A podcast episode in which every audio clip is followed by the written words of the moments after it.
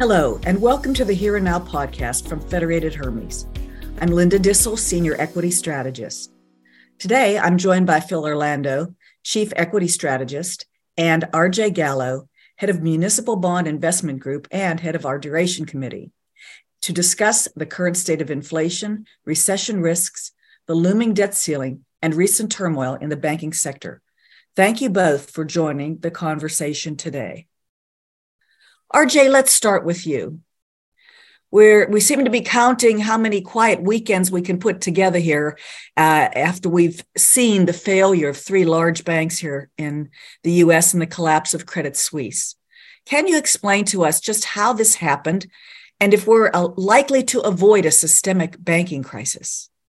Well, Linda, I, I think we are likely to avoid a systemic crisis. I think that only became clear, however, after we started working through some of the difficulties.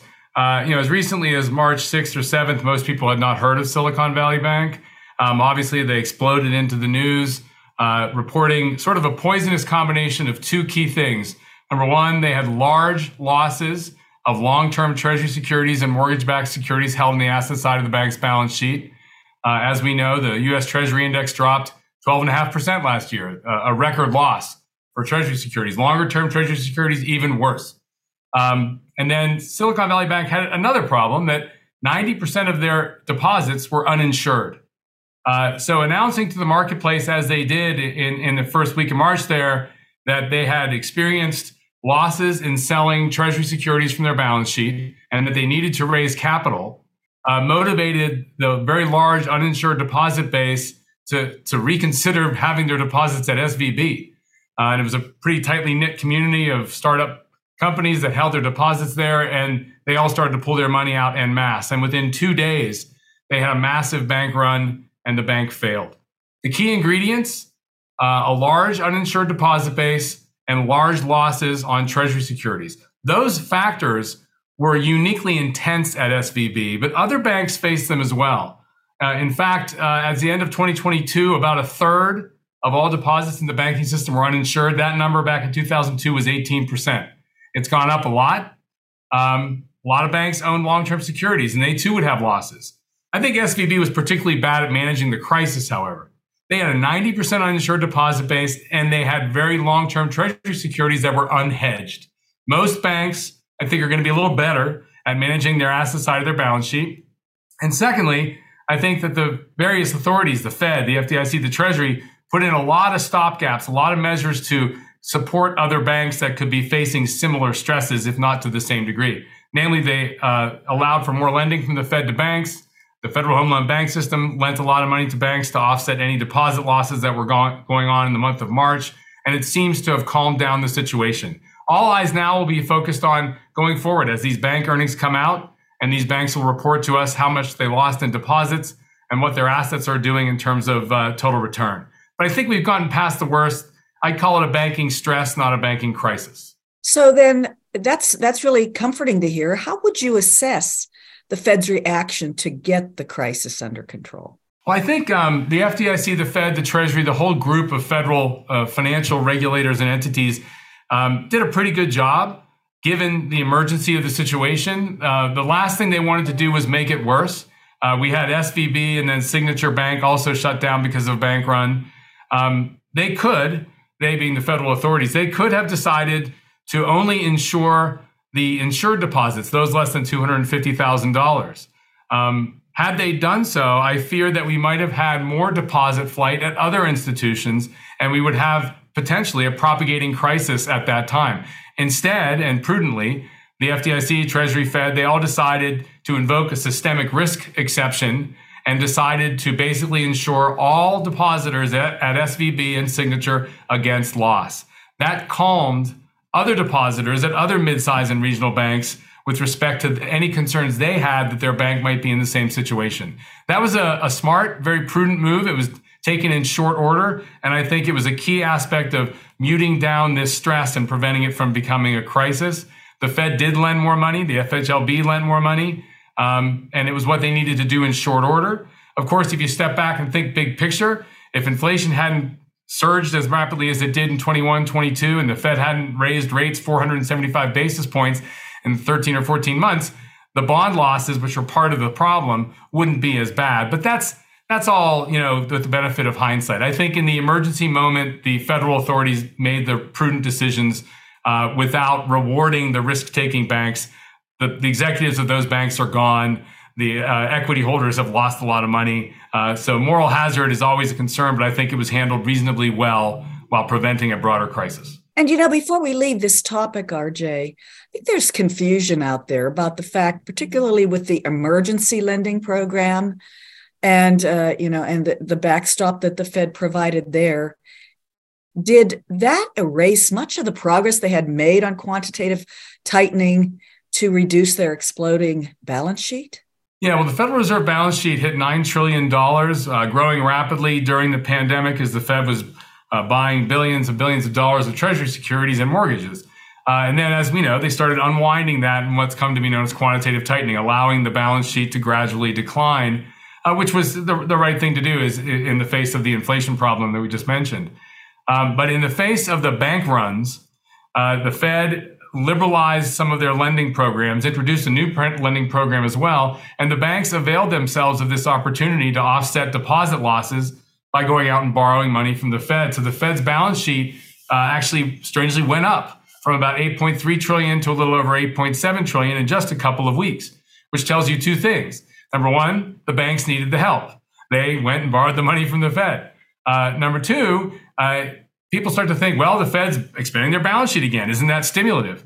Uh, I would argue that this is being done to address the, the, the, the risk of financial instability. This money is, is replacing lost deposits although the monetary base does go up when the Fed's balance sheet goes up, the Fed's not buying bonds. They're not looking to stimulate financial markets and they're not looking to drive interest rates down with this action. This is to help the banks through a, a, a, temp, a temporary rough spot. So I, I would suggest people don't misinterpret what's happening to the Fed's balance sheet. Once these loans are paid back, the Fed is still right now in quantitative tightening, allowing their, their portfolio of treasury and mortgage backed securities to continue to decline. I think the message didn't change as a result of these emergency lending programs, and the balance sheet should resume a downward trajectory in coming months and quarters. Yeah, let's bring you into the conversation here now. RJ makes a compelling case. This is not a banking crisis, it's banking stress. But wow, the regional bank stocks in particular have just received a shellacking here in the last number of weeks. Uh, the whole sell now and ask questions later, I, I suppose. Do you think we have a buying opportunity in these regionals? In, in a word, yes. And and I think you hit the nail on the head here, Linda, that we're viewing what happened here as a banking tremor or banking stress. Importantly, not a crisis. Uh, we our view is that this is a one-off bank specific kind of issue, not the sort of systemic problems we saw with Bear Stearns or Lehman Brothers back in, in 2008. And and uh, and I think RJ, you know, sort of hit the nail on the head, sort of running through the litany of uh, Silicon Valley Bank's problems. Half their deposit base was in one industry, technology.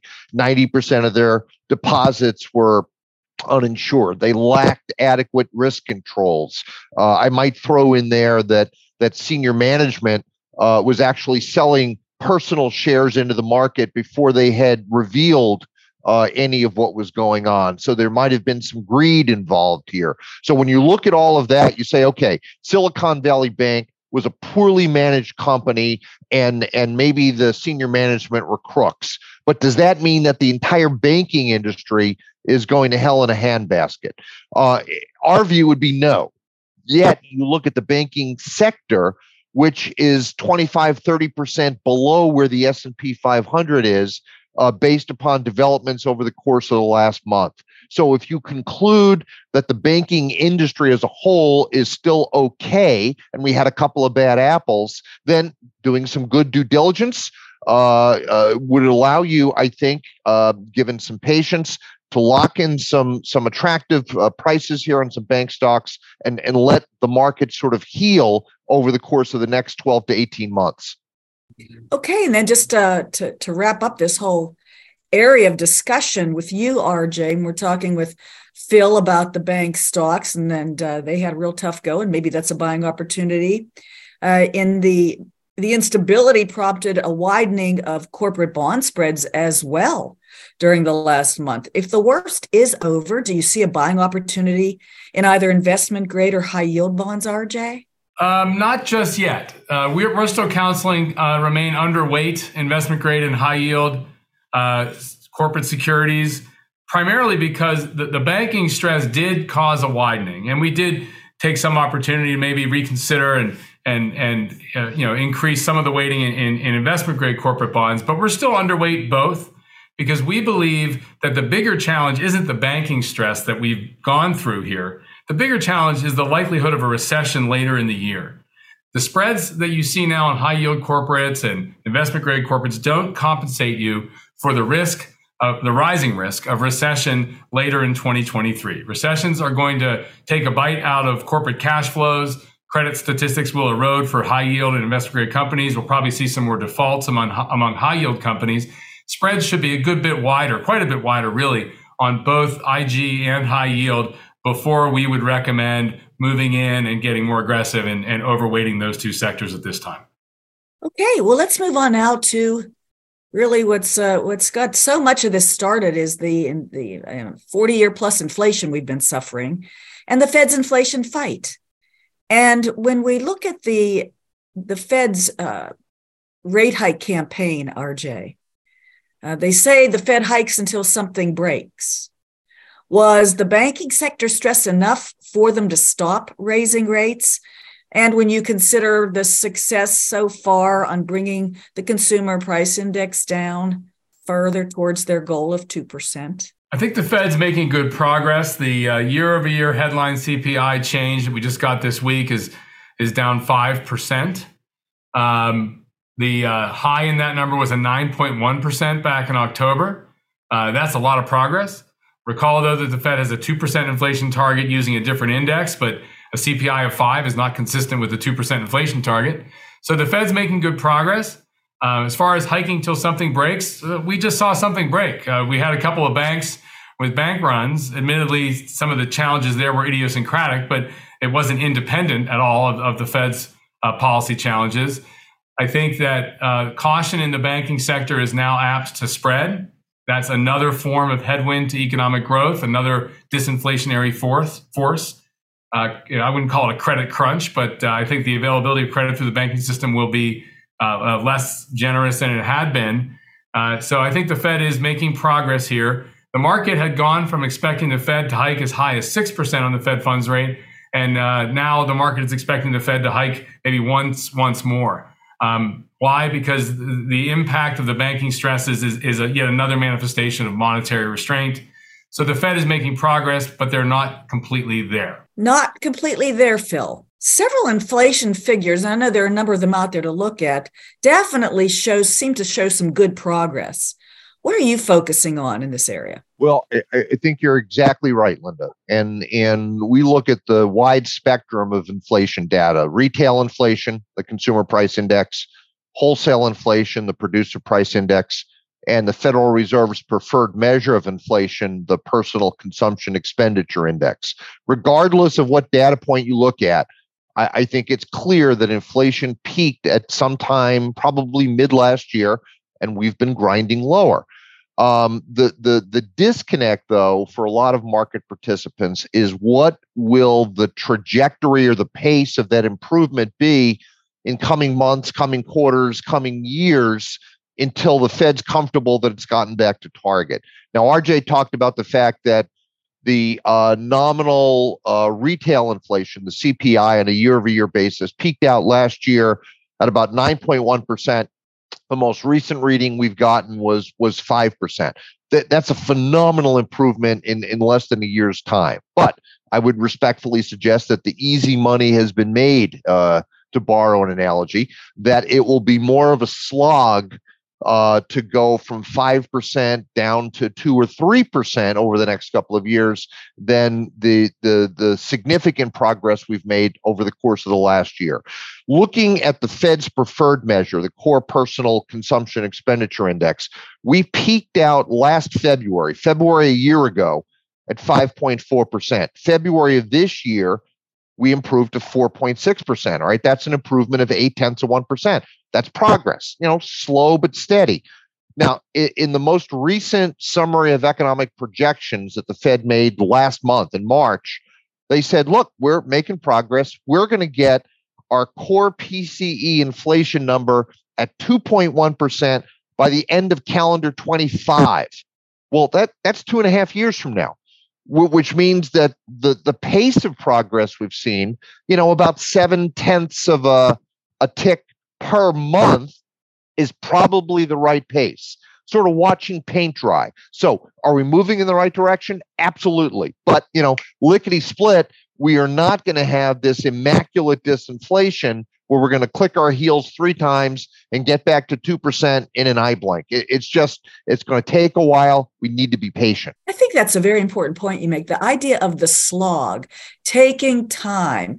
And, and I just, I just want to give you one last chance to comment on this which is, you know, we keep hearing commentators saying the Fed is going, is they're overdoing it, they're going to overdoing it. Why don't they just stop?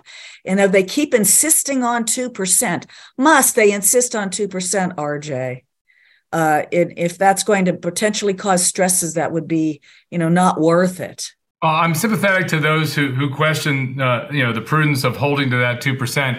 I just think that the Fed uh, at this point in the middle of the fight, as we've been calling it, the inflation fight, uh, it wouldn't be prudent for them to move the goalpost and change the objective. Uh, if, if, we get to the point where inflation's down to say 3% in a year or, or a little more, maybe, uh, and the economy is showing severe signs of strain and a recession is emerging, uh, then the Fed might need to rethink that 2%. Maybe they could shift it a little bit. But I think it doesn't serve their purposes right now in the midst of a fight when you still have an unemployment rate that's among the lowest in 50 years. The economy is still pretty strong. It wouldn't be prudent for the Fed to say, okay, we're going to move it to three, because that actually sort of undercuts their own message. They want the markets to believe uh, that the Fed wants inflation down, and they're not going to move the goalpost in the middle of the fight, at least not now. Okay, Phil, come back with you now. The the fight has really been a mighty one, the fastest hikes uh, that we've seen, I guess, in history here. Let's discuss now who is really suffering in this inflation fight. So, um, when we look at the the manner in which gross domestic product is is broken down, uh, we can we can glean some very important information. And and there are six principal components of GDP. Three of them matter more than the others, and and frankly are are uh, are forecastable. Uh, consumer spending, which accounts for about seventy percent of GDP, probably the most important. Then there's housing. Then there's corporate capex. Those three pieces together combine into something that we refer to as private domestic final sales. Uh, and that's sort of like the true underlying sustainable level of inflation.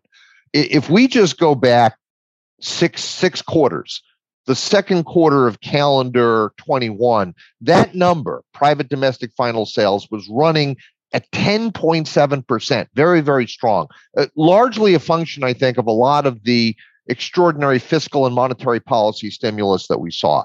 Now, fast forward six quarters to where we are now the the second uh, the the fourth quarter of calendar 22 that number which was at 10.7 percent 18 months ago is now sitting at zero literally. So the economy is is uh, essentially at break even. As we look at the future trajectory of gdp growth uh, the blue chip consensus uh, believes that we're likely to see negative GDP prints in the second and third quarter of this year. Our forecast at Federated Hermes is negative GDP prints in the third and the fourth quarters of this year. Uh, we think the first quarter, the quarter that we just finished, that's going to get flashed at the end of April is likely to be the high water mark of the year. So the economy, you know, to use this slog word again, I, I think is on a decelerating, downward grinding path based upon the collective input of high inflation, higher interest rates, the the the bank stress that we've spent some time talking about, all of these things we think are going to come together and and pressure economic growth uh, as we get into the you know the middle and back half of calendar 23 yeah well uh, it's it's a slog, but wow, the unemployment rate, Phil, is at its lowest in 50 years. I understand there are today uh, uh, just under two jobs for each unemployed person out there. Even with the fastest tightening cycle in history, is the Fed losing its battle as versus labor? So the the labor question, I think, is a very important one, Linda, and uh, the Federal Reserve is utilizing one of their tools, which is the the so-called Phillips curve uh, trade-off in in the ma- manner in which they're managing this.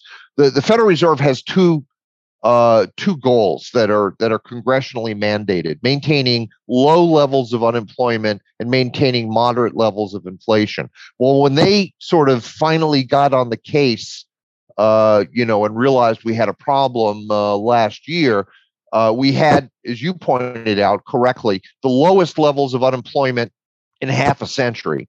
Uh, we bottomed out at about 3.4%, and the highest levels of inflation uh, in 40 years uh, nominal CPI year on year was at 9.1%. So the obvious question is okay, what's the Federal Reserve going to do? Well, the answer was simple. They were going to tighten policy, try to bring that inflation down, and recognize that the rate of unemployment was probably going to go up. How high? Well, it, at their most recent summary of economic projections that they published in March, the Fed told us that we fully expect the rate of unemployment to go up to 4.5% by the end of calendar 23. Well, we're sitting at about three and a half percent now based upon the March data. So over the course of the next nine months, the Fed is telling us we expect the rate of unemployment to go up by a full percentage point. Now, that may not seem like much, but but you go back and look at the 110 year history of the Federal Reserve, in their execution of the Phillips curve, we have never had a situation where the rate of unemployment increased by a full percentage point without the economy going into recession. So the Federal Reserve is telling us, I believe, that we fully understand that we are going to increase the rate of unemployment, maybe push the economy into a recession, but that is a price that we are absolutely prepared to pay in order to get inflation back to what we believe is a more reasonable level.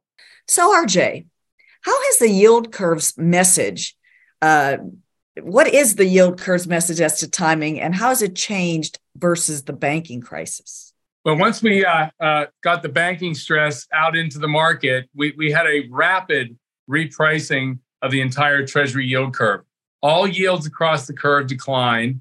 Uh, short term yields declined more than long term yields. Uh, so, for example, the two year Treasury yield uh, before SVB versus a couple weeks after SVB declined 117 basis points, and the 10 year declined over that same interval by about 54 basis points.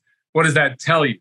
Uh, it tells you two things. Number one, that the emergence of the banking stress and the uh, economic implications of that, which will only become clear as we roll the calendar forward, uh, likely have softened the, the Fed's trajectory. Uh, no longer is the market expecting the Fed to have to go to 6%. Uh, the Fed's probably one more tightening and done, say, call five and a quarter uh, as the top of the Fed funds target range. And then number two, the steepening of the yield curve, where shorter term yields came down more rapidly than intermediate and long term yields, suggests that the proximity of a recession uh, is getting a little closer, uh, and, and, that the Fed's ultimate reaction to that recession will be easing of policy at some point in quarters and years to come. Those are the two implications of the rapid shift and the steepening of the yield curve uh, as the banking stresses emerged and the markets reacted to them. Mm-hmm. And, and it's a bit, just a bit of a follow up to this, is I've, I've seen conflicting comments as to what the severity of the inversion of the yield curve means as versus history. Does it tell us anything about whether we should expect a hard or a soft landing? Or that's a great question. I, I think that the the severity of the of the of the inversion. You know, at one point the two to ten year was about 100 basis points. It's not there anymore now. Uh, suggests that the market believes that the current level of monetary restraint, the level of the Fed funds rate, you know, call it getting close to 5%, maybe a little higher, uh, is not going to last. That over the 10 year horizon of a 10 year Treasury security, the federal funds rate will not average 5%. It'll probably average something closer to 3 to 3.5%. Um, does that tell you anything about the severity of the recession I don't think so. I think it tells you about the degree to which current monetary restraint is viewed as extraordinary to fight extraordinary inflation. And it endorses the idea that the inflation won't persist at these elevated levels, that there'll be a reversion back down over time in the Fed's policy stance. And so that yields out the curve can remain lower than the short term yields. Okay, today. well, uh, you know, we were talking with Phil just a few moments ago about whether or not the Fed, in its efforts, is still at odds with the labor market. But also seems, RJ, as if the Fed may be at odds with the market in terms of its questioning their resolve uh, in light of the banking crisis. What do you think? The Fed and the market at times can be pretty far apart, with the Fed uh, delivering projections or expectations of a policy path that the market doesn't necessarily embrace. Uh, we're facing that right now.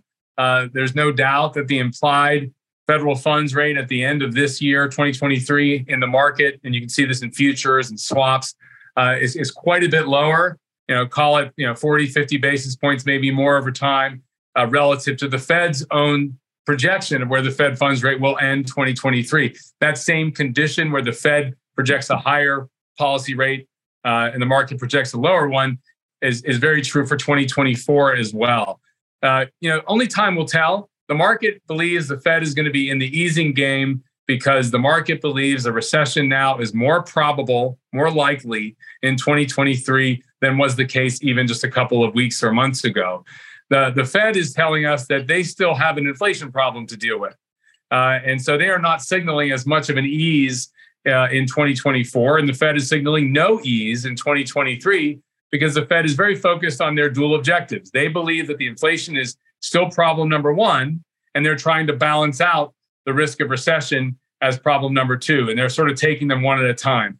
Uh, there's no doubt that the Fed believes that uh, the economy will slow. It's in their own projections, and the Fed does project an ease in 2024, but they still think they need to hold rates a little higher to uh, fight uh, the problem number one, inflation first. They're trying to balance these two objectives. The market, I think, is is right now casting its lots uh, in the direction of a recession's coming. Inflation's not the problem anymore, and the Fed will be easing by the end of the year. Only time will tell to see which of these visions of the future proves to be true. One thing for sure Powell's Fed changes its mind when the facts change.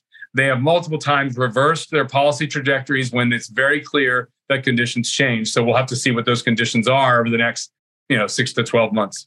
Yeah, what are those conditions going to be? And, and everybody's expecting a recession, Phil. And I know, I know a few months back there was a big debate as to could we be in a real recession or is it a technical recession when the unemployment rate is so very low? What sort of, um, of measures do you really focus on to, to give us a clue as to whether a real recession here in the US is inevitable? Yeah, great, great question, Linda. And there's a wealth of information that we look at. A moment ago, we uh, were talking about the uh, the U three, the rate of unemployment, and and and what that means in terms of recession. Uh, the the ISM manufacturing index has now been below 50 uh, five months in a row. Uh, that's not good uh, in terms of recession. The housing market index uh, dropped by 60 points over the course of the last couple of years. Uh, we're probably in a housing recession. Uh, the consumer stress indicator, looking at at energy prices, food prices. Um, mortgage rates, an important historical relationship. We've got our own uh, federated dashboard internally that that analyzes a lot of these indicators. But one of the best indicators that we like to look at uh, is something known as the leading economic indicator, uh, and that number right now has uh, has been negative month over month, eleven consecutive months. Uh, and when you go back and study the history of this indicator over the last half century, uh, literally every time, set the previous seven times uh, we've seen uh, the metric perform as poorly as it is performing now. Uh, the economy's gone into recession. So again, there's a preponderance of data that suggests that uh, as we look out towards the end of this year, you know, maybe the beginning of next, but but the economy is definitely slowing. And the question is, is that slowness uh, consistent with a recessionary environment? Well, thank you for that very, very, very much, Phil. Uh, let's stay with you here. And I, I think we, we would be remiss if we didn't bring up what could be a, a debt limit uh, showdown here in the next number of months. Um, do you think that it's a potential market moving catalyst? And are we likely to witness another 2011, Phil? So, uh, I think you're quite right that that uh, we've got this this political game of chicken that's going on. Uh, we have triggered the 31.4 trillion dollar debt ceiling, and uh, the two sides, the Republicans and the Democrats, are are going to try to use this as a talking point looking ahead to the 24 election. Um, uh, Treasury Secretary Yellen has talked about the fact that she's about to run out of money and uh, needs the Republicans uh, in Congress to lift the debt ceiling so she can pay the the government's bills. I don't know that that's completely accurate. Uh, we've got a, a, ton of money coming into Treasury uh, as relates to the uh, the tax filing uh, situation on on April 18th. so I, I think Dr. Yellen has plenty of money through the end of the second quarter to pay our bills. I do think this situation comes to a head in the third quarter. Uh, and, and part of the issue is that uh, both sides, frankly, Democrats and Republicans, have, have uh, perfectly valid talking points here. Uh, President Biden and the Democrats are warning the Republicans that it would be catastrophic for them not to lift the debt ceiling and and and continue to pay our bills. And and President Biden's absolutely right. Uh, but then Speaker uh, McCarthy and the Republicans are saying, well, look, um, you, have spent $5 trillion over the last uh, couple of years. We've got the total debt to GDP ratio up around 125%, which I believe is a record level. Uh, we don't have anything to show for it to speak of. What We need to do a better job of improving economic growth, getting spending on a better trajectory, and try to grow our way out of this over the next 10 years or so. The Republicans are absolutely right. So the question is, how do we get this resolved? I look back to a very similar set of circumstances under President Obama in uh, the third quarter of calendar 2011, uh, where you had the same dynamic. And uh, during the month of August in 2011, uh, the stock market, the S&P 500, dropped about 10 or 15 percent in the space of about a three week period. And looking at the entire third quarter of calendar 2011, peak to trough, stocks went down about 20%. Um, that represented the bottom of the cycle. We, we lifted the debt ceiling. Uh, investors began to focus on fundamental issues again, which uh, were you know relatively favorable post the debt ceiling crisis, and I think that that could be a blueprint of what we're looking at here. Uh, again, a temporary shock to the market. Uh, we may see an air pocket, but I think ultimately, as we get into the fourth quarter and the Federal Reserve starts using open mouth operations in terms of uh, coming back in at some point and cutting interest rates because of the slowdown in the economy, I think the market takes great comfort in that, and and we get a nice strong year-end rally off of wherever the trough is in the third quarter. And RJ, before we leave this subject, um, Phil's, Phil's talking about how the, the spending has been out of control. They're, they're, they're probably going to they're going to lift the debt ceiling as they always have. I've seen some chilling numbers though about the need to balance the budget. And if you really wanted to balance the budget by cutting out expenses, kind of uh, kind of how draconian that could be and nearly impossible. Do we need to balance the budget, RJ? I think so. The statistics are, are, are pretty shocking. If you if you if you were to balance the budget, literally have no red ink in Washington, which we haven't done now in uh, you know what almost 30 years 25 years since uh, since clinton and gingrich were gracing the halls of the white house and congress uh, the uh, the balancing the budget on spending alone you'd have to cut like 26% of all spending. And then if you start carving out entitlements and defense and veterans, uh, the amount of spending you would have to cut is huge. Uh, some of you just to be unrealistic. I think there's a, a hopeful twist to this here because that's sort of a dark thought. Number one, uh, the the government doesn't need to balance the budget per se. I think what the government needs to do is to stabilize the debt to GDP ratio. Phil mentioned it's around 125%. That's the gross number. It's an accurate number, but that also includes the debt held by the Federal Reserve System. That's like the Federal Reserve is the government's right pocket, the Treasury is its left pocket. So the right pocket owns some of the debt that the left pocket issued. You don't count that debt. That's not debt held by the public.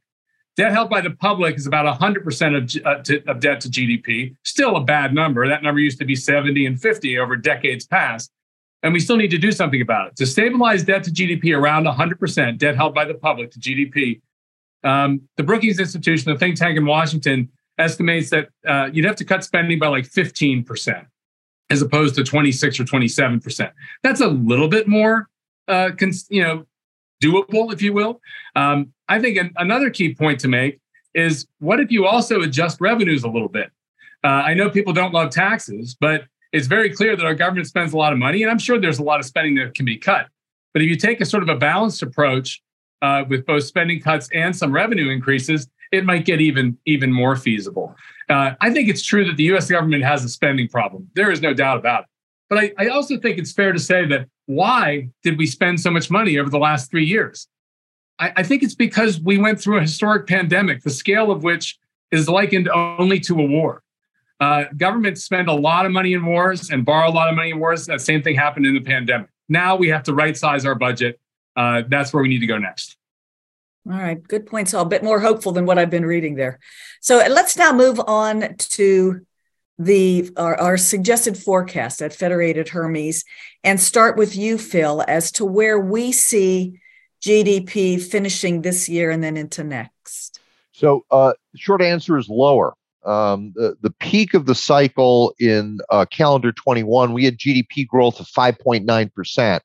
Uh, and again, that was largely a function of the extraordinary fiscal and monetary policy stimulus uh, that we put in place in, in calendar 20 uh, that, that sort of worked its way through the system with a lag. Uh, growth last year, uh, calendar 22, slowed down to 2.1%. We're expecting GDP growth this year, calendar 23, and next year, calendar 24, uh, to slow down to 1.1%. Uh, but embedded within that, uh, we've got negative GDP prints in the third and the fourth quarter of this year. Uh, the consensus has negative GDP prints in the second and third quarters of this year. So it, it, appears that, you know, whether they're right or we're right, I think directionally what we're saying is that growth is slowing. We're probably looking at a couple of quarters of negative GDP growth at some point this year. And then the question is, is that going to be sufficiently negative to push the economy over the edge into recession.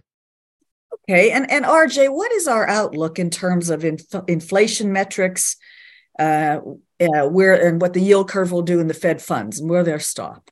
Uh, well, first of all, we think that we are in uh, in a disinflationary phase right now. Uh, we've made good progress. There's more to come.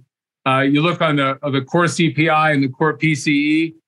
we believe both of those numbers are going to be down in the uh, mid to high threes, call it 390 um, by the end of 2023 on the core CPI and say 350 on the core PCE. That's still too high for a 2%, uh, 2% inflation target at the Fed, but it's still in the direction that I think should prevent the Fed from feeling that they need to take the Fed funds rate sharply higher. So on the Fed funds rate, we believe that the Fed is close to being done, uh, apt to take the top level, top part of the Fed funds range to five and a quarter percent in the next meeting or so.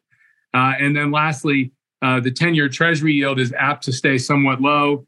Uh, we believe it's going to probably end the year, say, around three and a quarter percent, uh, lower than it is right now. Uh, the banking stress drove them yields down. Now they're retracing a little higher, but we don't think it's heading back to four. We think it's going to end the year, year a little south of where it is right now. Okay. And then to kind of close it up with you, Phil, in terms of earnings and the market, corporate earnings, are we expecting an earnings recession? this year um, into next? And then what do you where do you see the stock market finishing the year? And are we going to test those lows? So uh, we are uh, just starting the uh, first quarter earnings season. We are not expecting the numbers to be good.